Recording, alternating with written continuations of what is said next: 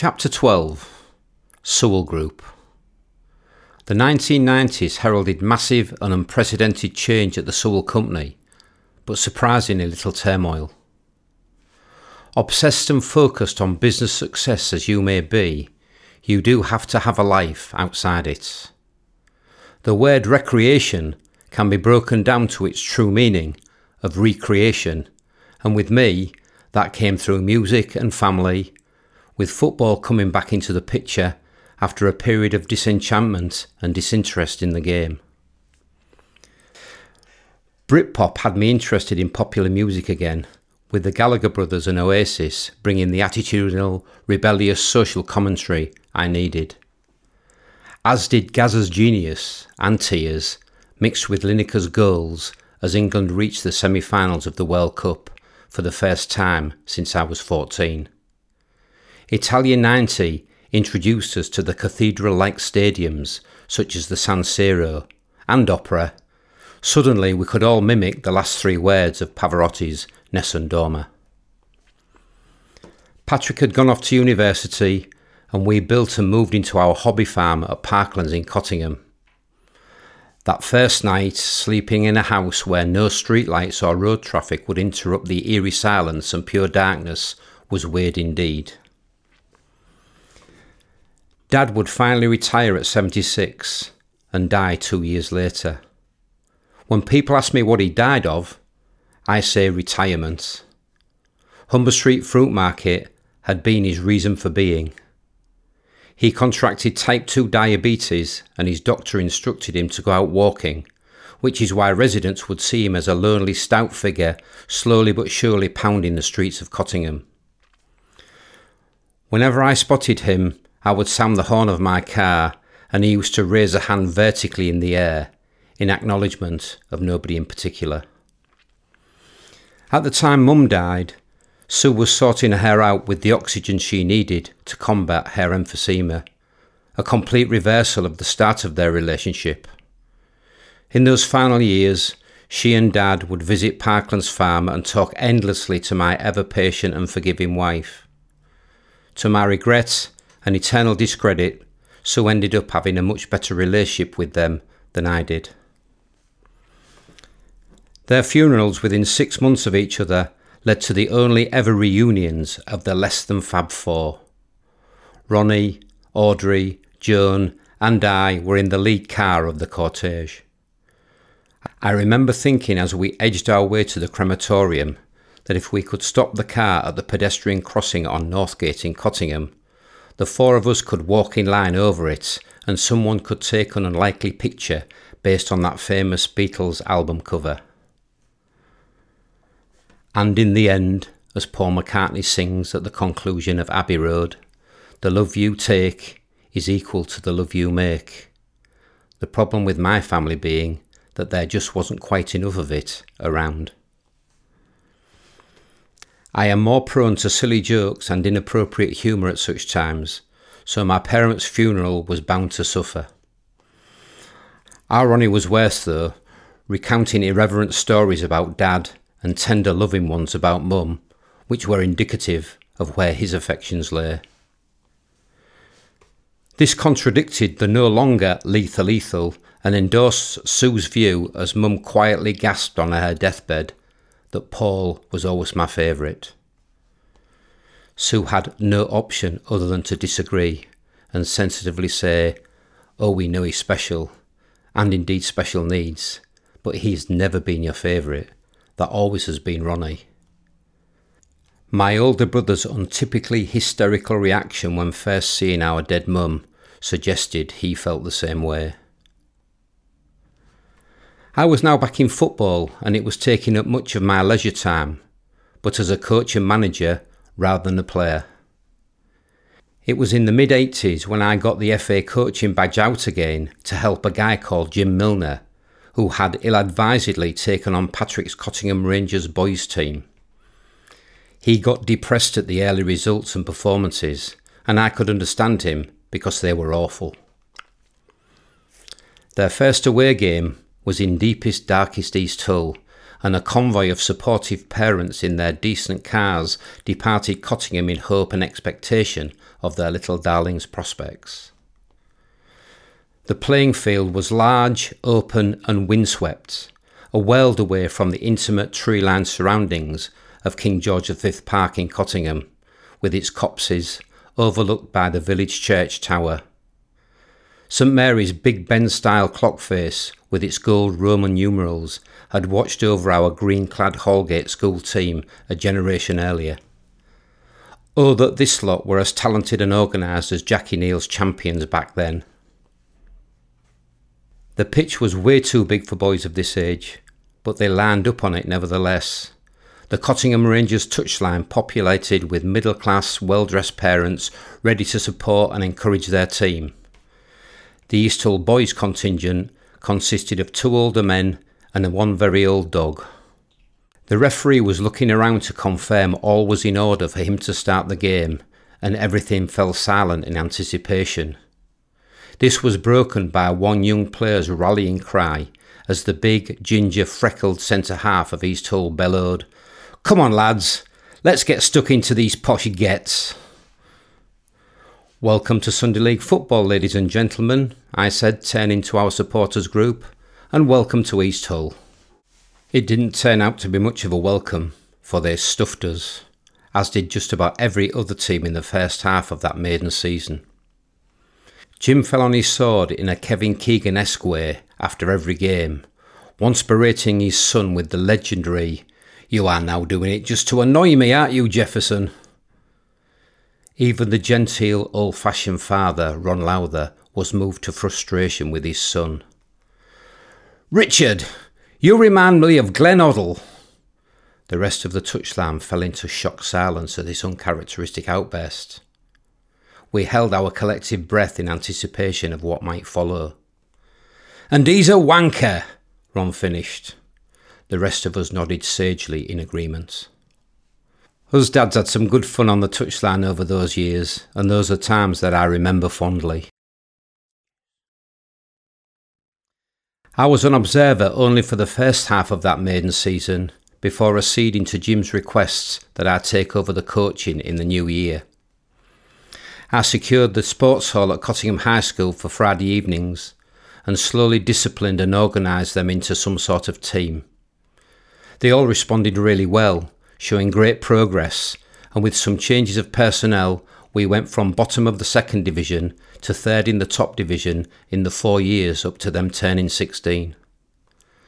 We also reached the cup final in that year, only to lose to two late goals to the best side in the area, a gargantuan achievement for those lovely, willing and decent kids. I'm sure that what we jointly learned on that journey prepared us well for the future, especially me. I was a better business leader and manager as a result of my involvement with those young people. Thanks, lads, and remember, when we lose the ball, everybody gets behind it, with the nearest player to it charged with going and getting it back. I am sure the very young Pep Guardiola and Jurgen Klopp heard this and were studying my methods from their respective far-off footballing lands. Patrick particularly improved from a just about adequate midfield player with a little skill and less pace to being somebody you would have in your team to anchor the midfield, because he knew what was happening on a football pitch and was most often in the right place at the right time. This manifested itself in an unlikely but deserved appearance for the Hull Boys Sunday League representative side against Nottinghamshire, albeit when there were a few first choice absences. He and a little lad two years younger made their debuts in front of their proud parents. Patrick acquitted himself well, but the diminutive youngster was the star of the show, scoring four goals and looking destined for a big future in the game. Those of us on the touchline that day who gave that prognosis were proved to be right, as Nick Barnby went on to play with distinction for Spurs, Liverpool, Everton, England, and of course Hull City, who we also managed. There was also a half-decent kid with an eye for goal playing for Nottinghamshire. His name was Andy Cole, and he also did alright for Newcastle United, Manchester United and England. When the team was timed out of boys football at age sixteen, there was a feeling amongst the majority of them that they would like to stick together and have a crack at men's football. I wasn't sure because I thought they would get eaten alive in the men's Sunday League, but then one of those delicious coincidences happened that suggested something was meant to be. I was playing cricket for Cottingham Sports Club and heard at committee that the football section had run out of steam and was on the verge of wrapping up. This I considered to be a shame, for I had turned out for them periodically over the years and felt Cottingham needed a senior football team. There was a pitch, two sets of kits, funding and a place in the East Riding Amateur League that could provide an opportunity for the youngsters to stay together and the sports club to start afresh. It seemed like a win-win and all concerned went for it. Whilst I felt it would work organisationally, the coach in me knew we needed three or four experienced players to help the boys on the pitch. This heralded one of my poorer decisions in thinking that one of them should be me. At the age of thirty-seven, with seriously dodgy knees and without a proper game for five years, I decided on a Hollywood-style comeback. I returned to serious training with images of Rocky Balboa in my head, which unfortunately couldn't get into my body. I put the miles in in running, even hitting the road on holiday in the heat of Palm Springs. I built up my strength with circuit training, but it was twisting and turning and the more explosive stuff in a game that I would struggle with. I persuaded my accountant from work, Brian Humphreys, to come in and play at the back, and although he was a decent, experienced player, he was less fit than I was, with body not quite doing what brain asked of it, just like me. He brought in another defender and the electrician who had coincidentally wired my new house, Phil Tong, who had played at a decent level locally but again couldn't run anymore. He was marginally more mobile than Brian and I, but not much. Then we hit upon a wonderful player who I would build the team around. Our young goalkeeper from Brandsholme, the good-looking, dark-haired Darren Thornton, had an older brother called Lance, and he was good, if not as bonny. He was thin and fair, with wild eyes and sometimes a temperament to match. He'd had a more troubled upbringing than Darren, and it showed in an insecurity and instability that had left him with his mates on the dole, gambling away their gyro checks every Thursday on the horses. I played a few games with him, and I knew he was quality straight away, as you do. He had a good first touch and then lifted his head to look around. He was always available for a pass. He could dribble, tackle, head a ball and should never have been playing at this low level. Sometimes he chose not to during the game itself, on occasion walking off the pitch, peeling his shirt off as he walked to the dressing room, mumbling about things that weren't anything to do with football. I knew he was a troubled young man, and later we would find out why. Thank God he was with us though, bringing a couple of his gyro mates with him in Roy Wickins and Andy Perchin. We were on our way, but so was I after getting injured at Otteringham in our fourth league game. Sue remarked that she could hear my cries of pain as she got out of the car by the side of the road, but it was just too late to see my exit from the game.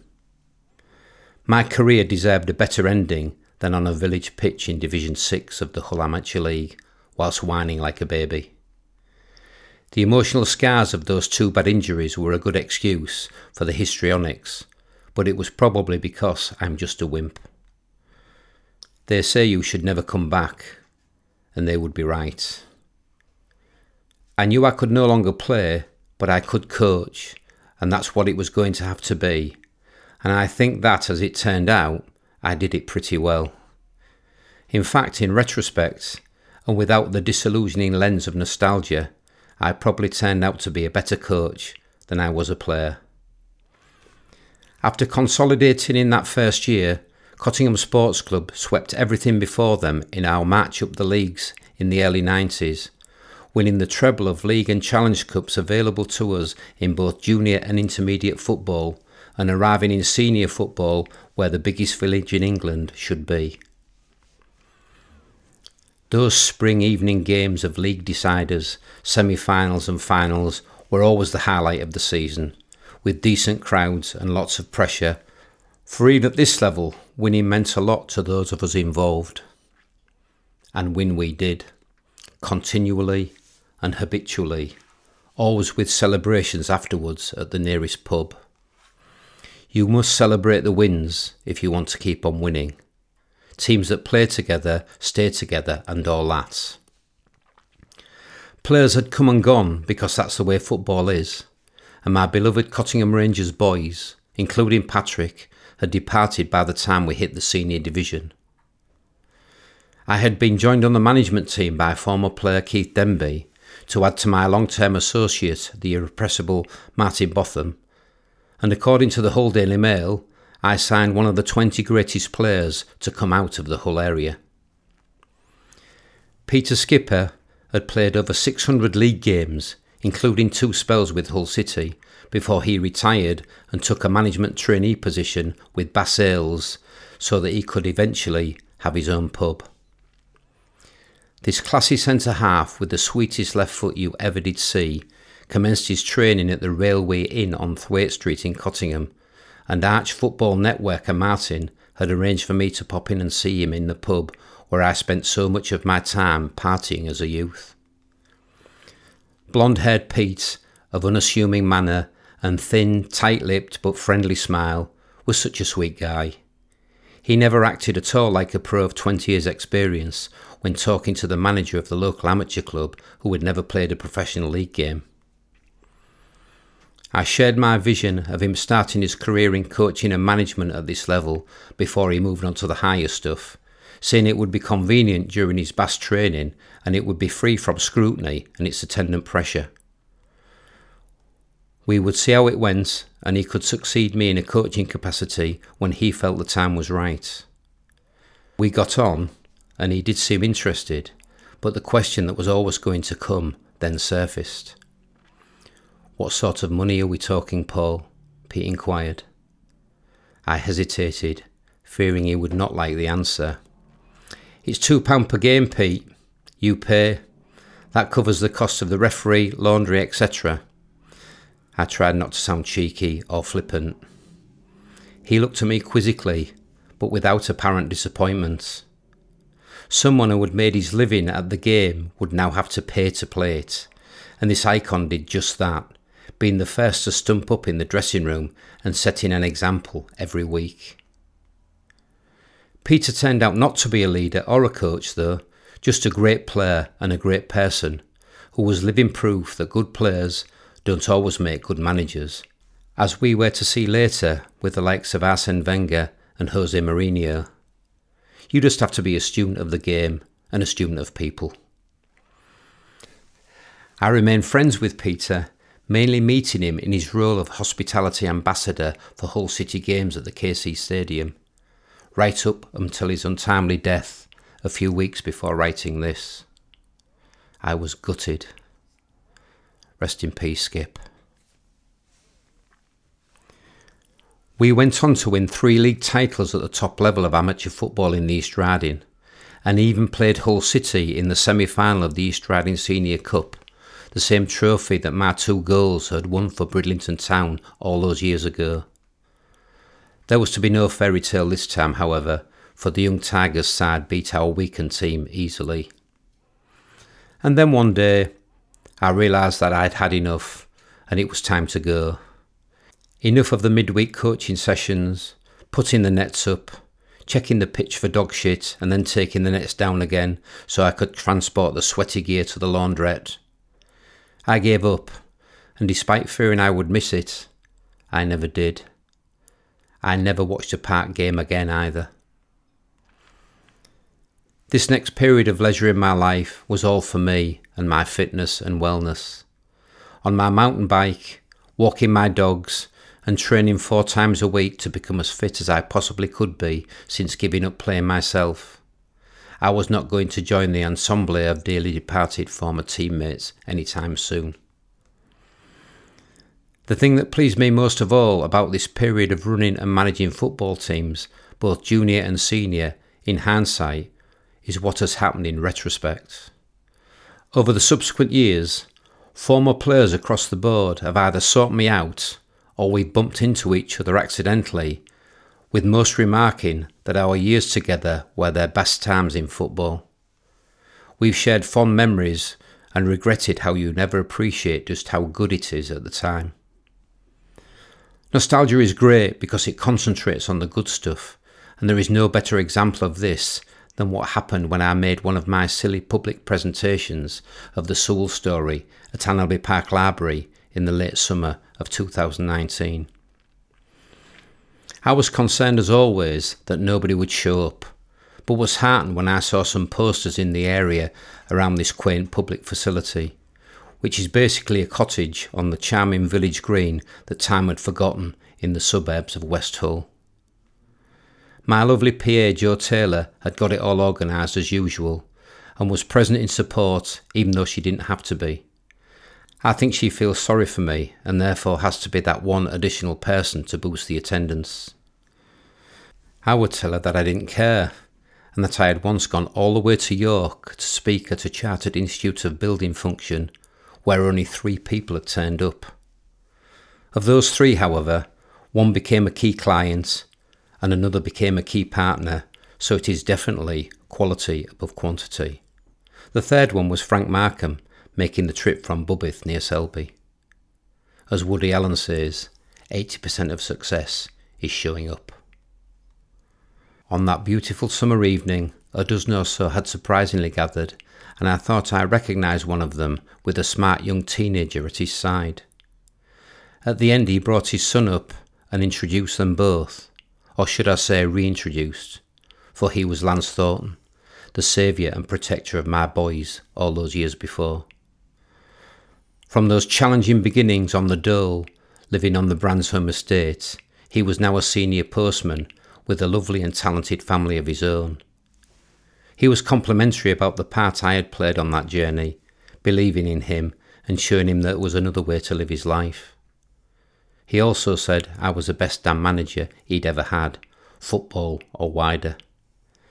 It was good that this came at the end of my presentation, for the lump in my throat would have hampered its progress. I will say again, as I am apt to do, we all need somebody to believe in us as we search for what we are great at. Lance looked as if he was a great dad. Sport in general, and football in particular, has played a huge part in my life, but not just in the usual way of enjoying the game as a participant for its competition and camaraderie. It has informed my business philosophy too. I believe sport has much to teach business, and always has been way ahead in talent management, recruitment, psychology, performance management, et cetera. As a manager or coach, it is simple really. You just get the best players available in the building with the right blend of skills and experience and a cultural fit that makes them all pull together with high energy and a deep desire to win. It is easier and less risky to grow your own rather than import, but it takes patience and a longer term strategy than some can tolerate. On the business front, it was all changed with the departure of Keith Lee, the final and long-awaited full retirement of Doug, and the move out of Sutton Village to our own little industrial estate of Sutton Fields, accessed by a new road that we would call Geneva Way. We had discovered a hidden portion of land, a Marie Celeste of a building site, where the developer had obviously gone bust just as the roads were going in, leaving drainage unfinished and curbing still in progress. We made a silly offer for an unattractive, contaminated site with awkward and expensive access, and it had been accepted.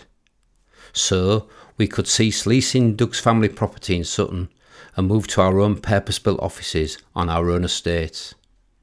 We finished the access roads and constructed a beautiful cream brick building with simulated slate roof, timber window frames made in our joinery shop, and a large arched stained glass window portraying our brick and trowel logo, which had been the symbol of our success in the eighties, for the boardroom. It was herald a new era and showcase our traditional tradesmanship, and I think it did just that. Part of Doug's retirement package had been keeping him on the payroll to top up his remuneration to a level that was acceptable to him, but all good things must come to an end, and he'd had a really good run. The move out of Sutton to Geneva Way was as good a milestone as any to get him finally living off his pension and to get all the shares back into the company. I'm a firm believer that shareholders of a company like ours should work in the company, and sorting out this particular stone in my shoe was well overdue. We did have to pay though. The shares were valued, then we paid for a company that we had built up to that value, and Dennis paid for shares that would have been his by inheritance. That didn't seem right then, and it doesn't now, but it was finally ours, and we owned the new Sewell Group fifty-fifty. F. Sewell and Son Hull Limited had become Sewell Construction, and it now became the Sewell Group P L C. Jeff advised us that we met the criteria for such a grand title, and we didn't argue. It was not, however, the greatest economic time for our new P L C to launch. The nineteen ninety-two recession was caused by a worldwide downturn following the end of the Cold War, restrictive monetary policy by the central banks, an oil price shock, and a subsequent lack of confidence. Unemployment spiralled in the U K once more, causing civil unrest, and the economy plunged into recession. What this meant for us was a lack of work, as the building industry is always the first and hardest to be hit. The big boys come down to our markets, so the pond gets smaller and the crocodiles get bigger. We reacted appropriately and downsized accordingly, going through the painful process of letting people go who we had signed up in the good times of growth and expansion.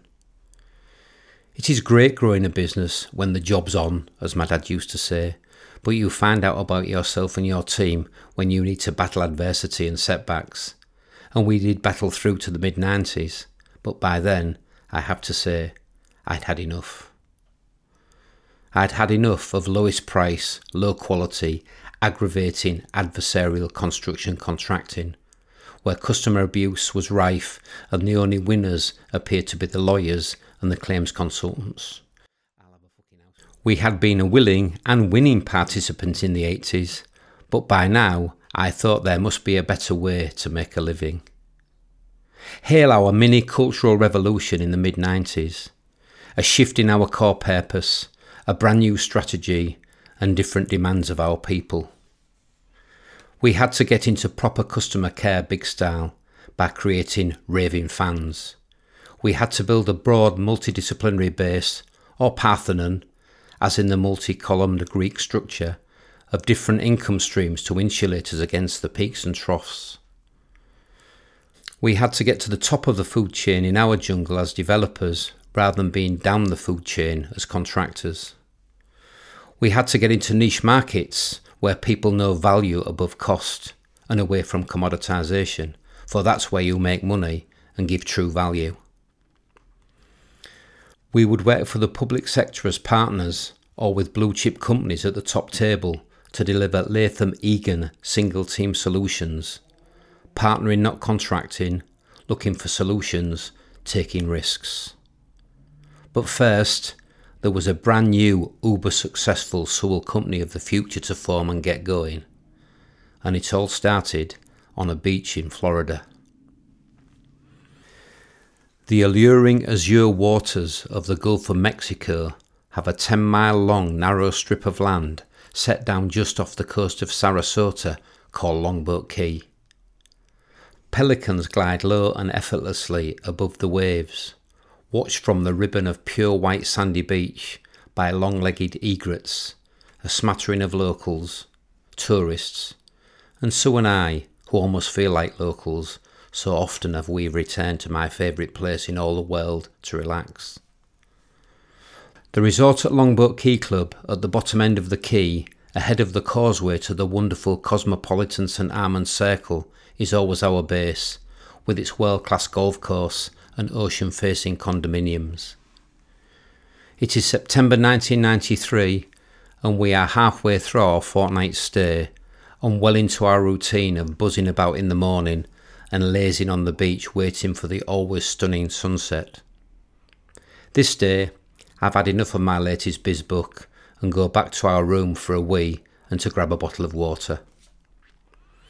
Returning to the beach, I have to stop at the side of the road leading to the condo car park to allow an impressive large white van to pass me and pull up by the boardwalk.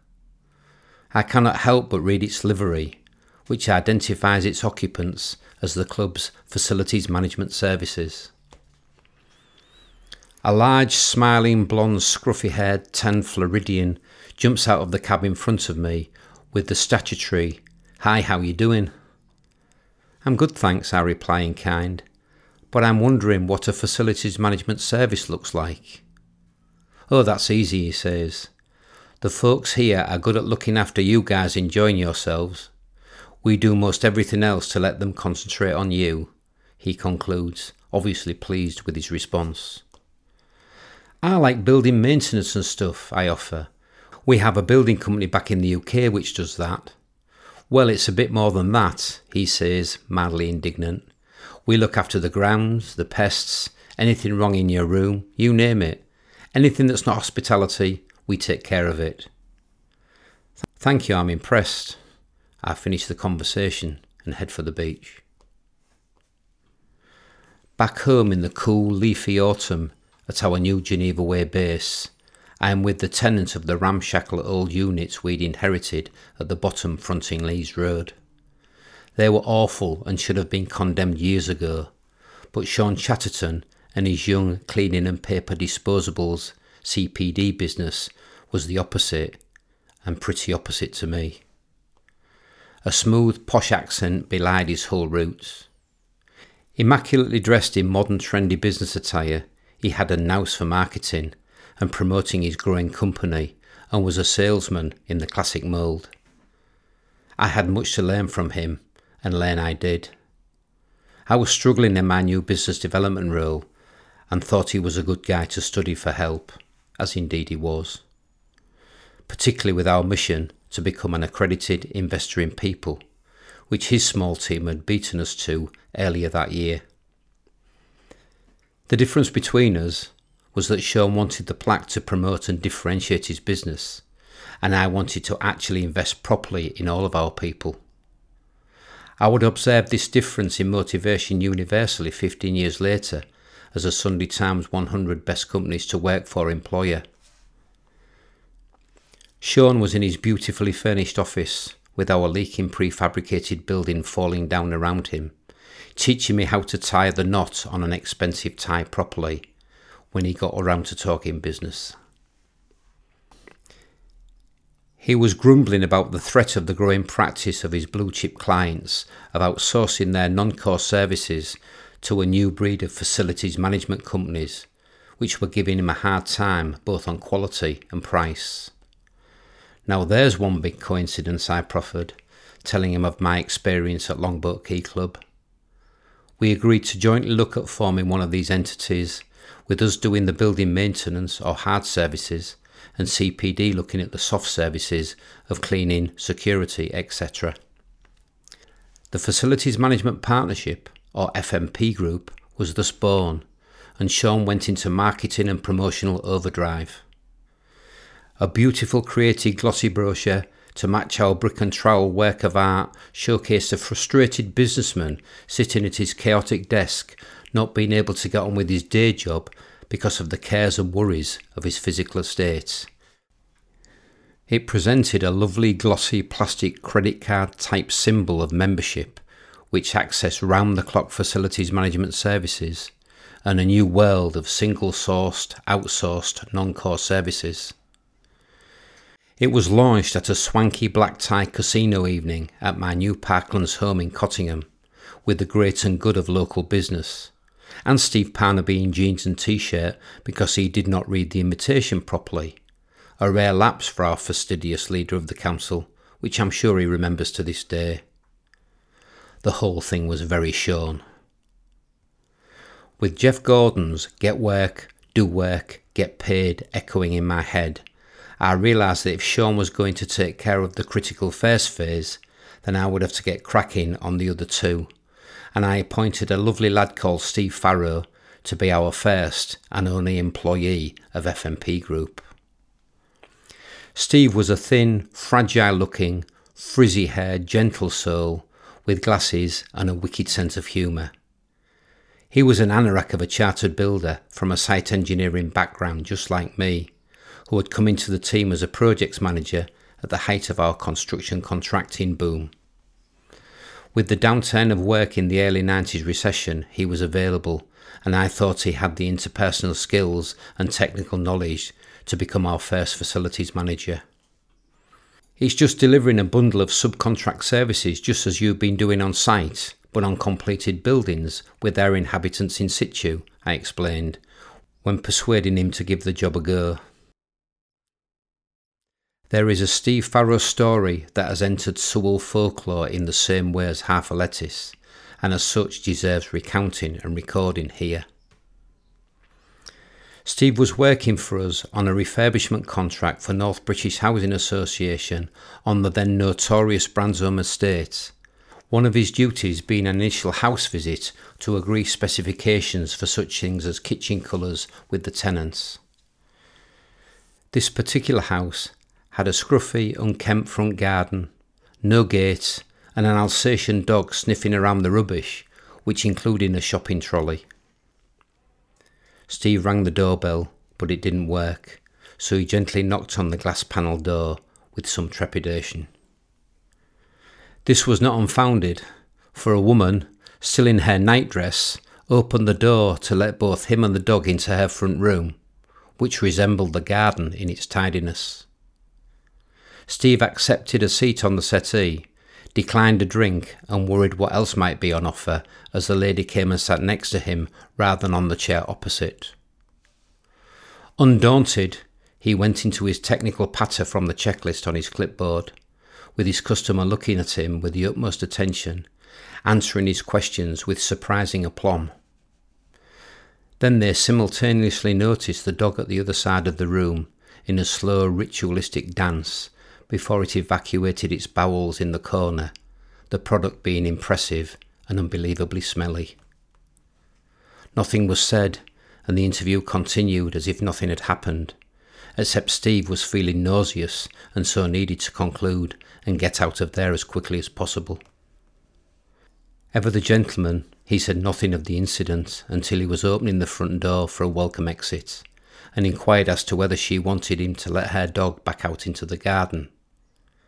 "My dog?" the tenant exclaimed in surprise. "I thought it was your dog." The F M P club card to access our services was a disaster, but Sean's contacts did get us a prestigious contract looking after B P Chemical's off-site facilities and a place on the front page of the Business Mail, arranged by our P R guru at whose feet I was learning much about this new world. My relationship with the M D of the Hull Daily Mail got us a shot at looking after their new state-of-the-art premises on Blundell's Corner in Hull, and Steve worked well with a lovely guy called Bill Walker to do a really good job and produce a great, much-needed case study. I did muse on the fact that for all of the great P R, our key contracts had come from existing relationships. As time went on, it became obvious that prospective customers were more interested in the hard services of building maintenance rather than the softer services of cleaning and hospitality. This led to Sean losing interest, becoming overcritical of Steve, which brought out my protective streak, and splitting from the partnership, whereupon we assumed the outstanding business and liabilities, including Sean's shares. The F M P Group became Sewell Facilities Management, or Sewell F M as it was appropriately known, for at the time I was bidding for a new local radio franchise on offer from Ofcom with the founder of Classic F M in London. I lost out to what became K C F M, who sold it on when they promised that they wouldn't. I was going to have a Sewell F M one way or another. Sean went on to sell his successful C P D business. Sometimes I feel that being in things for the distance makes me like an endangered species in the world of build it to grow and flip. Then I think of some of the great metal stand businesses around here, like J R Ricks, Arco, Jackson's, et cetera, and I know that's not quite right. Sewell F M came into its own with the advent of Victoria Dock Primary School in nineteen ninety-nine, and it enabled us to keep all the key ingredients of that deal in-house and therefore friction-free. It then went on to do the same at our P F I schools in York, and then on to the iconic Hull N H S Lift programme with its thirteen health centres of national repute. It has now celebrated its twenty-fifth birthday as Sewell Group's fastest growing and most successful company, and I recently set up a video link at the anniversary party to mark the day with one Steve Farrow, who after defeating cancer is now working on a major infrastructure project in Mauritius. Seeing all the dozens of young people currently working in this now multi-million pound net profit business, waving at the camera, shouting, "Thanks Uncle Steve," after listening to more of his silly, unfunny stories of those days delighted me more than any financial or commercial success. One of those young people was Managing Director Martin Stead, who has risen through the ranks from entry level to stewarding the outrageous success of today. Martin was a quiet but talented youngster who did his ten thousand hours as a quantity surveyor in Sewell Construction before going off to see the world and other companies and coming back home to grab the opportunity that lay in wait for him. His apparent reserve masks a feisty intellect and a fun demeanour that has proved to be perfect for Sewell F M, and he is now growing a new generation of talent in his image. Rob Corkwell, the recently appointed new Managing Director of Sewell Construction, is another great homegrown talent who has done each and every job in the business with distinction and an awesome work ethic. He properly deserved the chance to lead and succeed the recently retired iconic M D that is Steve Gibson. That, that I heard Steve and his colleagues across the group speak assuredly of Rob as their first pick in the industry playground is testimony to what a great team we have. Add Patrick at Sewell on the go to that homegrown leadership mix and you can see why we have such a wonderful, enviable company culture and home for talent where real talent wants to be, as evidenced by the recent Insights report of the Social Mobility Pledge. The team following and pushing these guys is just as awesome, and it is like a successful football academy to me, far beyond that early version I was in all those years ago at Hull City. The youngest of Sewell Group companies, and another with huge potential, is one whose beginnings can be traced back to when I sat on the board of the urban regeneration company called Hull City Build. We would receive the customary presentation of one of our work streams, such as the new master plan for the city, but on this particular occasion I don't recall the subject matter, only the presenter, a young economist on the staff called Joanne Barnes. The material she was presenting was instantly forgettable, but the confident and authoritative way it was put over was not, and I followed her progress right through to her becoming Economic Development Director of Hull Forward, the successor of Hull City Build. I remember her making another presentation on the economic landscape and opportunity in Hull at the N H S Lift Bidders Day in two thousand three, and if I'd ever had the chance to build our new lift company around her, I would have done. Unfortunately, or perhaps fortunately, I had to wait another five years and six health centres before I could lure her to come and take over at City Care. The company was good under the stewardship of a grumpy old quantity surveyor from Harrogate called John Hall, but it needed to be taken to great, and I was getting grumpy about his unwillingness and inability to make it so. John and I progressively fell out to the point where one of us had to go, and our fantastic independent chair Charles Lewis expertly and graciously facilitated his exit, whilst I facilitated the entrance of a signing of huge import and impact. Jo Barnes was a good civil servant, whom we immediately nicknamed Poppins for her penchant for having everything so right and proper. My ambition was to release the entrepreneur within her via a stepping stone into the private sector that was the public-private partnership that is Citycare.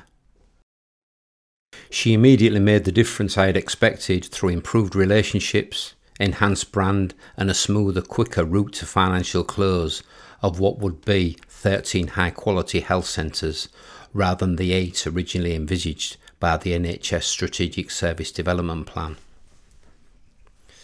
With the end of the programme in sight, I knew we would have trouble keeping hold of our talent, particularly Jo herself, if we did not do something radical.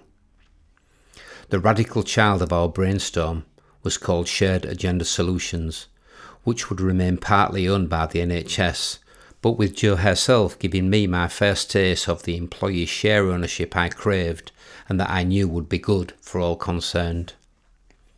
Critically, unlike Citycare, this could work outside Hull and bring the Citycare magic to other areas denied lift status and services by O D U procurement rules. So, the same team would look after Citycare for its shareholders and investors using a management services agreement expertly created and implemented by Jo herself and Chair Charles Lewis. Shared Agenda is now another proud member of the Sewell Group of Companies, with its own fantastic offices in Willoughby, close to the A sixty-three and the Humber Bridge, growing fast by doing exactly what it says on the tin and bringing innovative strategic solutions to its public sector customers. It is also able to put investment and building or facilities management action behind its advice via the Sewell Group supply chain. Watch this space with this company as I look forward to watching it and its people fly. For me, the cherry on the top of this wonderful business cake was when my friend Alan Johnson agreed to succeed Charles Lewis as independent chair of Citycare and to be the first chair of Shared Agenda when he retired as an M P in two thousand seventeen. Alan has been my main inspiration, coach and advisor in writing this book, and I get to work with not only a friend, but one of my heroes. Thanks for exercising the ghost of Ken Wagstaff, Alan.